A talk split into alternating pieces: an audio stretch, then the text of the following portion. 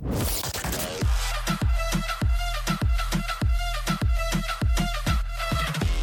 Dara, Gue Laila, and this is Kejar Paket Pintar.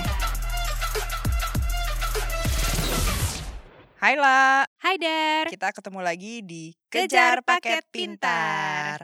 La, Happy International Women's Day ya. Oh iya, sama-sama ya.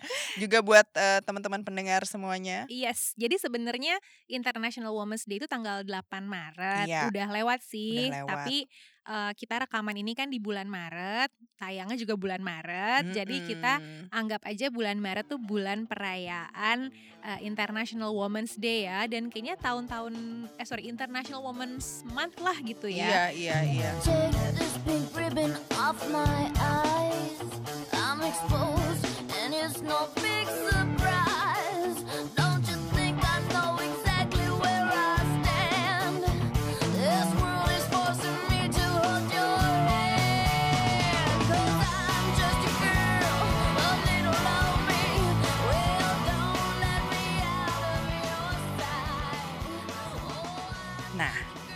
Episode kali ini gue sama Laila mau berbagi pilihan favorit kita dari eh, akun sosial media yang dibuat oleh perempuan. Oh, Sebenarnya banyak banget sih Dar ya. banyak. konten creator favorit eh, yang cewek, terus Mm-mm. juga akun-akun perempuan tuh banyak banget yang seru-seru mulai dari yang lucu-lucuan, dari yang art-art gitu, Akademisi ya akademisi banyak banget gitu yang Bener. seru-seru tapi akhirnya eh, gue kerucutin untuk kesempatan kali ini gue cuman akan milih dua account. Gua pun juga eh, akan memilih dua account dari dua jenis platform yang berbeda. Oh, oke. Gitu.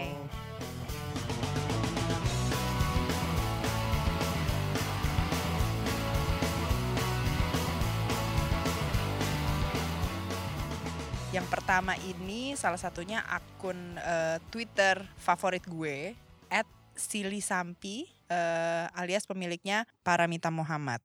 Nah, Paramita Muhammad ini dia anaknya Gunawan Muhammad, tapi kiprahnya lumayan berkibar di jagat raya advertising gitu sebagai head strategic kalau nggak salah.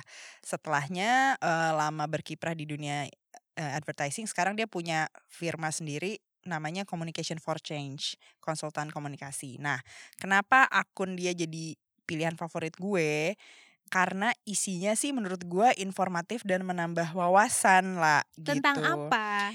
Jadi dia lulusan psikologi dan sekarang Mm-mm. punya konsultan komunikasi yang mana dia tuh suka berbagi ilmu tentang gimana menyusun strategi komunikasi yang baik berdasarkan ilmu-ilmu perilaku orang gitu. Oke. Apalagi buat podcast, cara penyampaian segala macam. Nah, itu tuh suka dibagi sama Mbak Mita ini di Twitternya dia gitu. Selain ada hal-hal eh, soal strategi periklanan yang baik dan yang buruk itu seperti apa gitu. Gue juga follow sih Mbak Mita. Hai Mbak Mita. Hai Mbak Mita. Mbak Mita, waktu itu kamu aku undang loh untuk jadi pembicara di KPP kok dicuekin.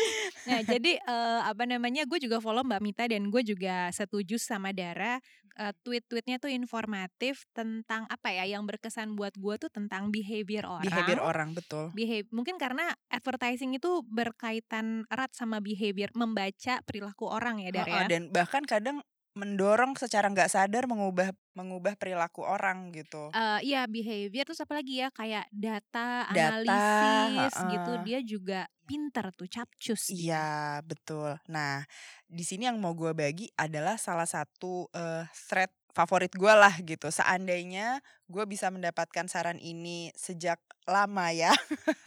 Oke, Oke. apakah itu? Jadi gue bacain sedikit. Kata dia gini, jangan tertipu dengan saran follow your passion. Gitu. Dia bilang hanya orang yang sudah kaya yang kasih saran ini dan mereka benar-benar percaya kalau itu benar. Kemudian Mbak Mita eh, melanjutkan kalau ingin kaya atau merasa terpenuhi, ikuti saran ini.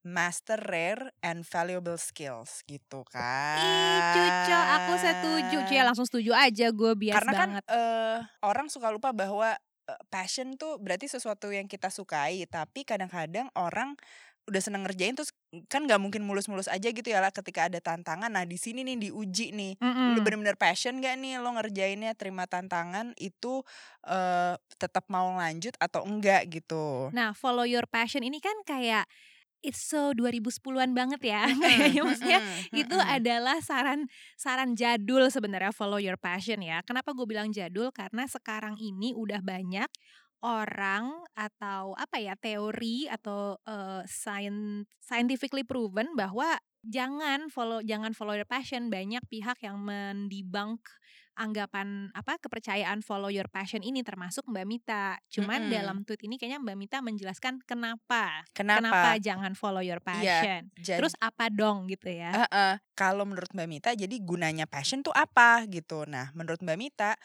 ini nih passion itu untuk ngebantu kita bertahan saat misalnya mentor atau bos kita tuh ngasih feedback yang mungkin galak gitu ya kesannya. Galak tanpa basa-basi eh, nunjuk kesalahan kita dan minta kita bener-bener ngebenerin kesalahan itu beratusan kali gitu. Bisa aja ada orang yang nggak tahan langsung mundur gitu. Nah, passion ini nih bukan cuman sebatas senang ngerjain, tapi ada juga diiringi ketabahan untuk berdarah-darah dalam rangka mencapai sebuah skill gitu. Jadi nggak cukup gue seneng tapi begitu dikasih challenge gitu, challenge yang lebih, udah lo nggak tahan gitu, lo lo, lo cabut gitu lah. True passion adalah Mm-mm. lo rela berdarah-darah melewati hal-hal yang nggak menyenangkan Iya saat dalam rangka melakukan passion lo itu. Eh, eh, dalam rangka mencapai kemahiran itu ya kayak misalnya kita awalnya podcast hobi nih lah tapi Mm. begitu kita ingin berkembang kan kita harus ngelewatin banyak rintangan kan banyak Betul. tantangan gitu. Ternyata kita harus belajar eh, alat yang harus penuh kesabaran gitu. Banget. gue bacain sedikit lagi ya kalau jadi Mm-mm. ada pertanyaan gimana nih kalau orang yang baru lulus sekolah S1 misalnya belum punya eh, rare atau valuable skill gitu? Nah menurut Mbak Mita harusnya punya modal dasar gitu. Paling nggak dia bernalar ilmiah gitu bisa berpikir analitis gitu. Nah pilihlah pekerjaan pertama yang kalau memungkinkan punya bos yang mau jadi mentor tuh untuk nempak skill gitu dan Hmm. jadi jadi passion itu lo harus lihat lo punya beberapa skill terus lo pilih aja yang mana yang mau lo jadiin uh, valuable dan skill yang lo nggak keberatan lo berdarah-darah secara mental demi mengasah skill itu gitu Itu dari lo ya. itu dari gue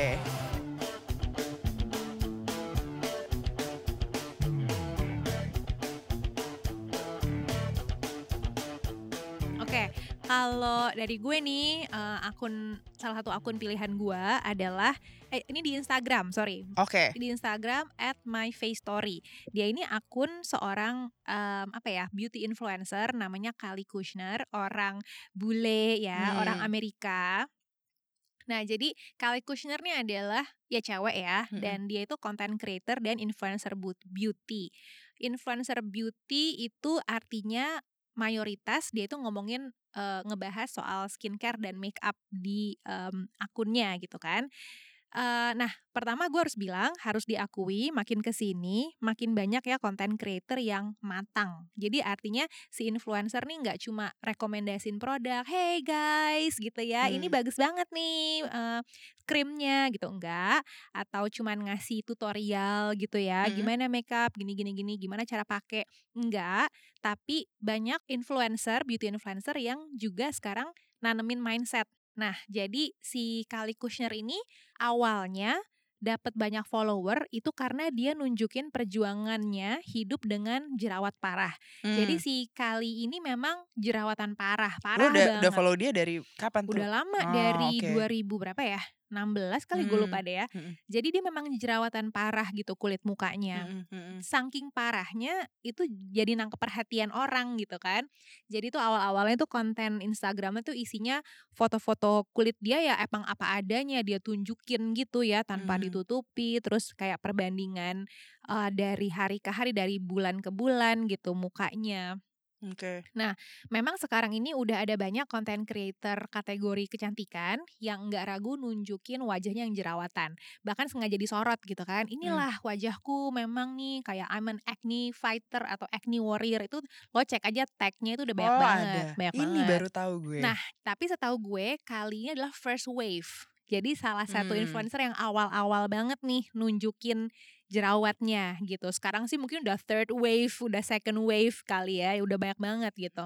Jadi sebagai salah satu creator yang awal-awal nunjukin dia jerawatan, dia ngundang banyak perhatian gitu kan. Ya. Awalnya tuh nuansa Instagramnya kali tuh agak kelam gitu loh. Jadi karena apa moodnya tuh kayak Letih gitu ya. letih gitu maksudnya kayak ya ini nih muka gue gitu ya memang hidup Ah. dengan jerawat tuh berat banget orang tuh ngeliat gue tuh kayak monster gitu kan tapi ya udahlah I'm just being Hmm. honest nggak gue tutup tutupin gitu jadi dia cuman bener-bener nunjukin wajahnya aja gitu dan sharing bahwa aduh capek banget nih sebenarnya gue hidup kayak gini gitu Terus lama-lama dia mulai apa ya sharing soal skincare rutin, terus make up rutin, terus perawatan wajahnya yang sensitif, terus lama-lama ya dapat endorsement, terus jadi brand ambassador Sebuah- beberapa skincare Oke. dan sebagainya dan sebagainya.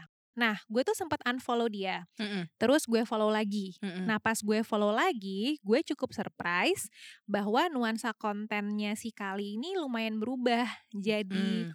Berubah bagaimana lah? Jadi lebih ceria, ceria banget. Jadi eh, si kali ini sampai sekarang sampai detik ini ya masih jerawatan. Mungkin slightly better ya, mungkin agak sedikit lebih baik karena kan eh dia awal-awal tuh kayak sempat minum obat juga gitu kan. Oke. Tapi memang wajah jerawatannya tuh masih menonjol, masih jerawatan banget gitu. Tapi konten Instagramnya tuh nggak lagi fokus ke jerawatannya, bahkan nggak terlalu fokus juga ke perawatan wajah atau make up atau kecantikan enggak. Jadi kontennya tuh ya it's about her life. Jadi dia joget-joget, tiktokan banget. Dia anak tiktok banget Hmm. yang isinya joget-joget gitu Mm, kan. mm, mm. Terus ngomongin soal TV series Favorit dia, favoritnya. Terus dia juga ngelukis, dia ngelukis. Terus eh, dia ngepost hal-hal itu.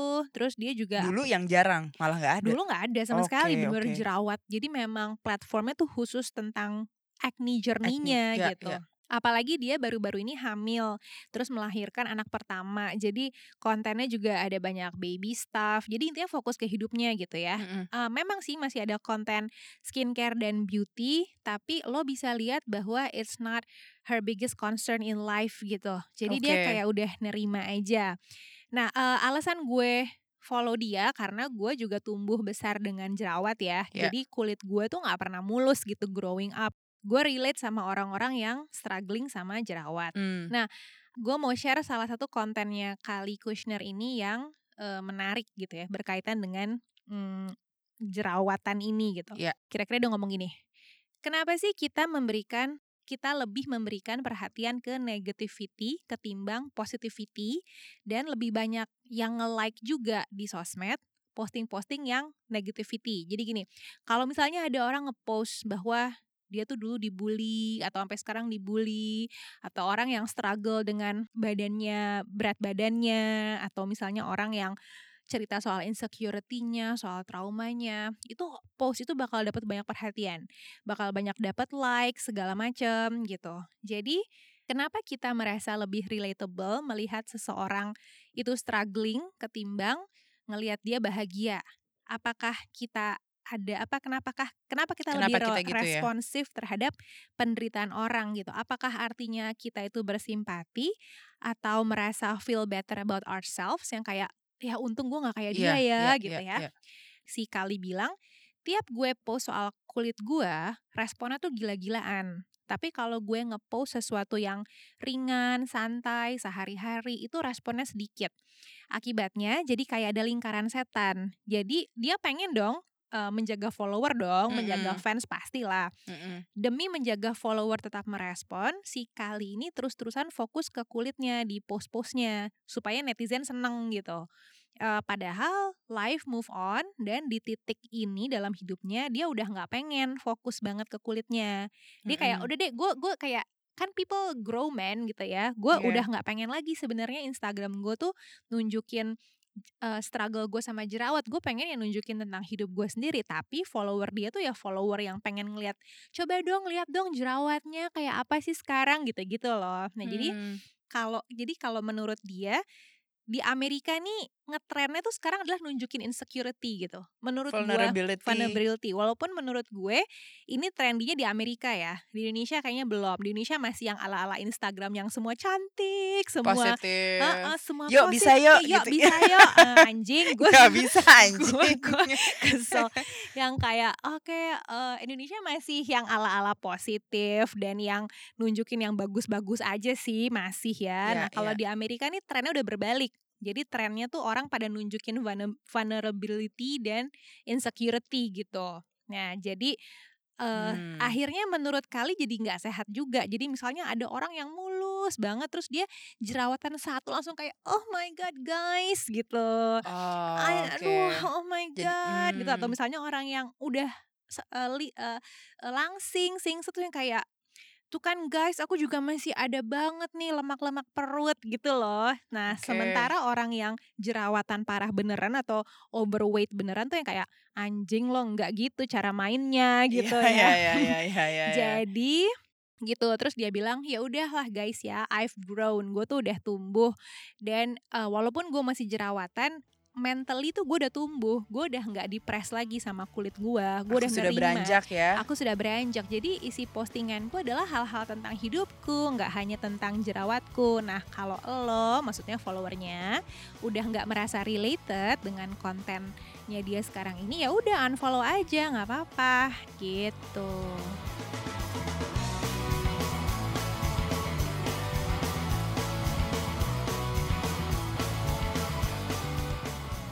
Dari Instagram, aku akan berbagi eh, akun favorit di YouTube. yuk Gue mau berbagi salah satu episode di YouTube favorit gue. Acaranya itu The Lima Show. Episode 4 berjudul Kisah Mariati yang adiknya Waria. Oke, kita harus ing- masih inget nggak ada lima show pemirsa? Ah, The lima show itu pernah kita feature ya Iya. di beberapa episode yang lalu. betul.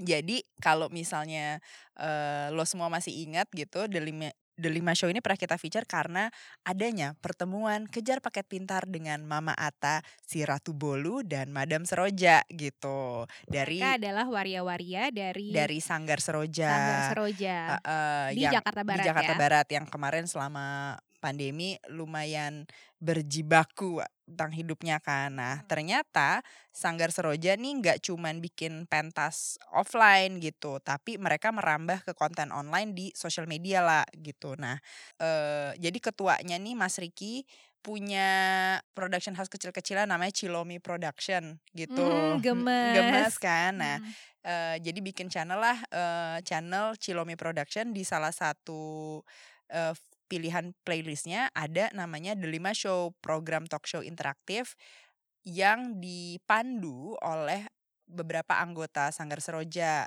em, seperti Febri Official, Oh, resmi Oh, namanya, resmi, Febri ah, resmi. ah, heeh. Wanti Soraya dan Nuke Herawati gitu. Oke. Kenapa ini episode 4 kisah Mariati yang adiknya Wa- eh, judulnya adiknya Waria ini jadi favorit gua karena eh, waktu itu kan kita udah wawancara sama Mama Ata, tapi kita nggak berkesempatan ngobrol sama keluarga dekatnya Mama Ata gitu. Nah, di episode The Lima Show ini dihadirkanlah kakaknya Mama Ata gitu. Di situ diceritain soal gimana eh, Mama Ata dan keluarganya eh, menerima menerima perubahan Mama Ata lah gitu tanpa tanpa ada penolakan gitu. Bahkan si kakaknya ini panggilannya Mama He eh, mendukung Mama Ata untuk bisa terus mandiri gitu. Jadi misalnya dilesin bahasa Inggris, sekolah jahit, eh, salon Hmm. dan di The Lima Show itu gu-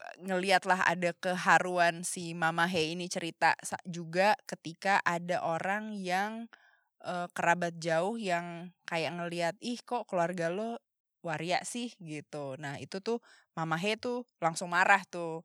Ya ini kan memang sudah dia bilangnya sih sudah takdir gitu dan gak aneh gitu. Apalagi sekarang Mama Ata malah lebih bisa mandiri eh, mengurus anak dengan dengan baik gitu. Jadi Hmm. menurut gue cerita di channel ini cukup empowering apalagi si The Lima Show ini dibuat sama teman-teman yang memang menjalani hidupnya sebagai waria ataupun ya dari komunitas LGBTQ gitu. Jadi kita ngelihat perspektif eh, lain gitu. Itu sih kalau Hmm. pilihan favoritku yang kedua Ini ini. tayangannya tuh berarti dokumenter atau wawancara gitu? wawancara. Jadi kayak bentuk talk show aja gitu lah.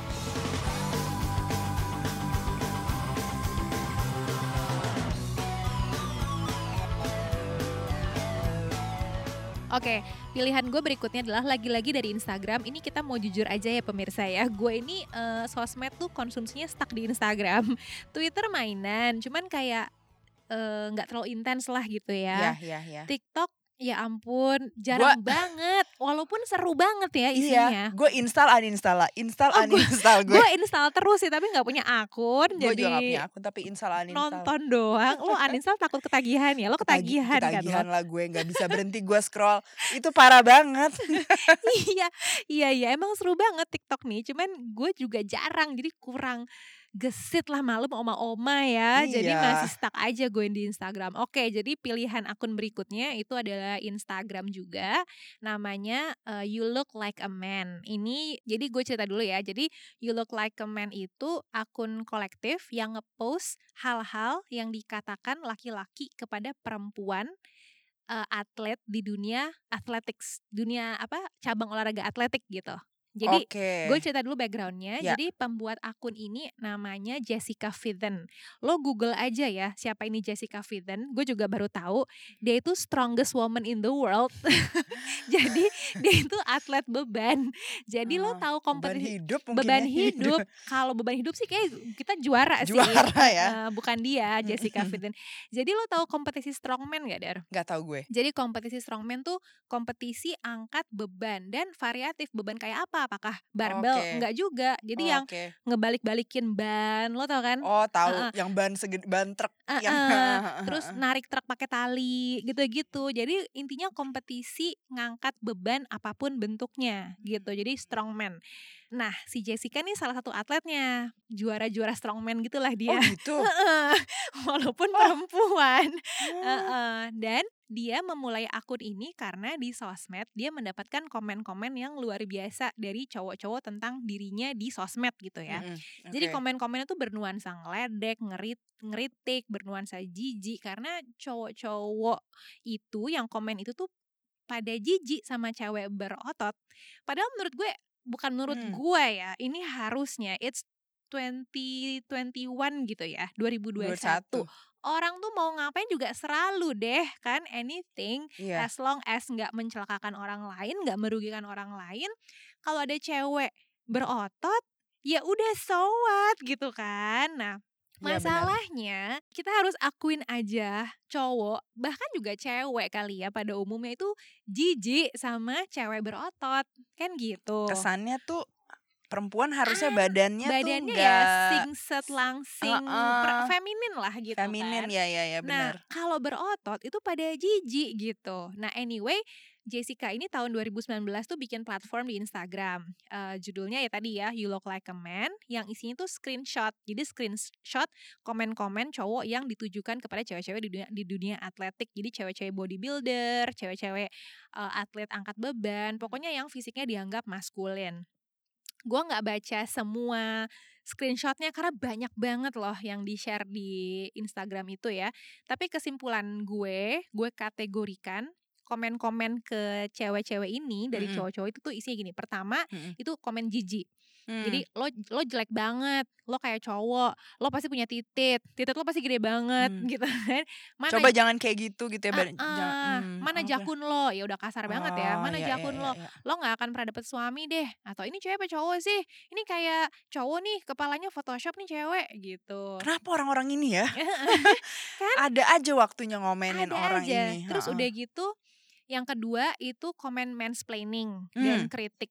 Jadi kritik gini, aduh itu salah tuh angkat bebannya harusnya dia lebih jongkok lo harusnya lebih apa jongkok lo harus lebih tekuk kakinya sementara yang di komen tuh atlet olimpiade gimana sih sementara yang komen tuh ya rakyat jelata gitu kan iya, bukan siapa-siapa ya. iya dan bukan, ah, screenshot mm-mm. itu tuh sering nunjukin si cewek yang di komenin tuh komen balik Mm-mm. Oke, makasih ya. Tapi kamu tahu nggak saya siapa? Gitu kan? Mm-mm. Saya eh, kebetulan atlet Olimpiade nih, udah menang medali sekian kali. Terus lanjut mansplaining. Ya tapi tetap aja kamu salah gitu. Terus kayak anjing gitu kan.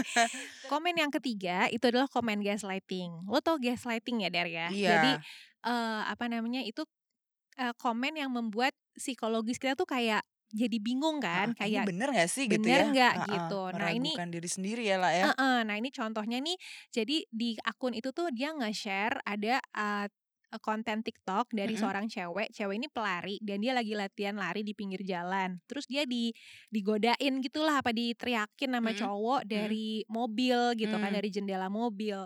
Terus ya posting TikToknya tentang dia kritis apa kritik lah ya ini Mm-mm. aduh hari gini masih aja cowok gini-gini terus komen-komennya tuh cowok-cowok yang pada kagak ada yang mau catcall lu cewek lo tuh jelek digitu-gituin yang kayak Yang Kayak ah, lo kayak banget sih ah, gitu ya. ah, gitu kan alah halu lo nggak ada tuh yang mau catcall lo lo kan jelek kayak apa sih gitu kan dan Ah. itu real karena yang ditampilkan di Instagram ini kan screenshot ya Mm-mm, gitu. mm-mm, Nah udah jadi akun ini dapat 10.000 pengikut dalam tiga bulan pertama. Jadi tadinya kan dia cuman nge-share komen-komen yang dia sendiri dapat gitu kan. Iya. Terus ternyata dia dapat banyak banget DM dari cewek-cewek lain, screenshot dari cewek-cewek lain. pengalaman. Heeh, dan dia wah ini uh, a universal problem kayak semua orang nih ngalamin semua cewek ya bahkan spesifik cewek-cewek dari dunia atletik gitu kan. Mm-mm, Uh, jadi kalau menurut dia tipe komen yang diterima tuh biasanya gini dibilang perempuan itu nggak bisa jadi ibu yang baik kalau ke gym. Terus perempuan yang berotot tuh nggak akan dapet real love deh, nggak ada yang mau pacarin gitu. Terus Hmm. perempuan itu kalau angkat beban atau olahraga yang kompetitif itu bikin mereka jadi nggak subur. Hmm, Terus perempuan itu intinya dibilangin bahwa tugas utama mereka adalah tampil menarik buat cowok. Dan hal-hal yang mereka lakukan tuh harus harus menyenangkan di mata pria. Kayak lo terserah mau ngapain, tapi lo harus enak dilihat ya sama cowok Iya, iya, gitu. iya. Terus Ya. udah gitu mm, sering juga gini, smile, smile dong gitu, senyum dong. Jadi lo kalau angkat beban gitu senyum dong. Lo jadi makin intimidatif kalau nggak senyum. Gimana lo mau dideketin cowok gitu kan? Jadi kayak eh, gitu kan kesel banget. Nah, si Jessica bilang bahwa em, kalau cewek itu direndahkan atau diheres kayak gini kan suka dibilang ya udah cuekin aja gitu kan. Ya udah diem mm-mm. aja, cuekin aja. Ya, ya, Tapi ya, kalau begitu, kalau kita diem aja, itu artinya menyuburkan eh, perilaku seperti itu kan. Dan impunitas. impunitas Gak melanggeng ada hukuman ya. Eh, eh, Heeh. melanggengkan perilaku kayak gitu. Kalau kita diem aja, dibilang diem aja, diem ya udah cuekin aja, cuekin aja. Ya nggak gitu, gitu kan. Hmm. Harus ya you have to do something gitu. Dan kalau kita diem aja, kesannya komen-komen kayak gitu normal gitu. Padahal Ah, enggak. iyalah. Iya. Jadi kesannya tuh ngomong kayak gini tuh normal. Jadi it becomes normalized gitu kan. Dan kalau pelecehan terhadap cewek-cewek em, atletik ini ma- terus-terusan berlanjut, jadi kan pertama cewek jadi ragu kan kalau mau angkat beban, kalau mau olahraga yang apa ya? Ya olahraga apa pun lah gitu kan. Aduh, takut Mm-mm. badanku gede Ngebatasin diri sendiri ya ngebatasin jadinya. sendiri-sendiri gitu dan perempuan jadi merasa di- terbatasi bahwa latihan fisik atau olahraga yang mereka bisa lakukan cuma tipe olahraga yang bikin mereka langsing bukan kuat gitu jadi Iya, kayak lari atau ya zumba atau Mm-mm. yoga, pilates yoga, yoga. jadi heeh. Terbatas sama olahraga sejenis itu yang bikin mereka langsing bikin mereka fleksibel. Tapi kalau mau kuat berotot jadi limited gitu kan. Mm-mm, mm-mm, ya udah jadi em, gitulah jadi sih menurut Iya. Jessica tuh kayak gitu nah Iya benar-benar. nah yang gue suka dari You Look Like a Man ini adalah karena akun ini kan hampir murni isinya tuh screenshot semua ya Mm-mm. jadi bukti semua gitu Ya, jadi ya. kayak show don't tell kayak gue kan follow banyak akun feminis ya baik Iya. dari lokal maupun luar negeri dan pesan-pesannya bagus informatif empowering tapi kadang-kadang em, kayak diceramahin ngerti nggak lo Oh, Oke, ya, ya. Eh, kita sebagai perempuan harus gini, laki-laki itu begini, pada kenyataannya di masyarakat gini. Tapi oke, bener nggak sih gitu ya? Ah. eh, bukan hanya bener Bener nggak tapi sih? kayak impactnya kecil gitu Iya, ngerti iya, nggak lo? iya, bener, nah bener, jadi karena ini kan era information overload ya, Mm-mm. kayak semua orang banyak banget informasi yang kita terima kan. Jadi kalau konten-konten ceramah kayak gitu kayak ya impactnya tuh kecil. Tapi kalau lo ditunjukin nih, lo baca sendiri deh komen-komen cowok gitu ya ke cewek itu kayak oh oke. Jadi Iya. gue tuh memang lebih seneng dengan prinsip show don't, Don't tell. tell. Nah termasuk untuk KPP ya. Jadi makanya Iya. kalau kita pengen apa ya ngangkat isu apa tuh senengnya kan storytelling ya. Iya. Biar ya udah lo denger sendiri aja ceritanya. cerita dari orang ini ya. Ah, ah, Mm-mm. gitu kira-kira. Ah, bener. Ngomong-ngomong soal You Look Like a Man, gue jadi ingat ketika ada zaman dulu banget, ya, nggak dulu-dulu banget. Mm-mm. Temen cowok gue komentar soal ketika Agnes Monica udah mulai berlatih sama Aderai lah. Oh gitu. iya ya. Itu kan kayak, duh sempat sterek ya. Ah, ah, ih kenapa ya eh, Agnes jadi malah eh, nge-gymnya berlebihan dia terlalu berotot. Terus gue ya biar sehat ngedance-nya lebih lancar lagi gitu. Tapi it- itu Mm-mm. aja udah komen komen Seksis, seksis ya. ya sebetulnya Iya. gitu. Ya, dulu kita nggak nyadar tapi kan hal-hal kayak gini banyak banget yang ketanam di pikiran Iya. tanpa kita sadar bahwa oh ya cewek jangan berotot cewek kalau berotot tuh kurang ya Ah, ah, kurang nanti yang cantik nggak ada yang mau gitu ya. Nah itu yang memang harus pelan-pelan Pelan cabut lah gue Laila Gue Dara. dan ini Kejar Paket Pintar. now.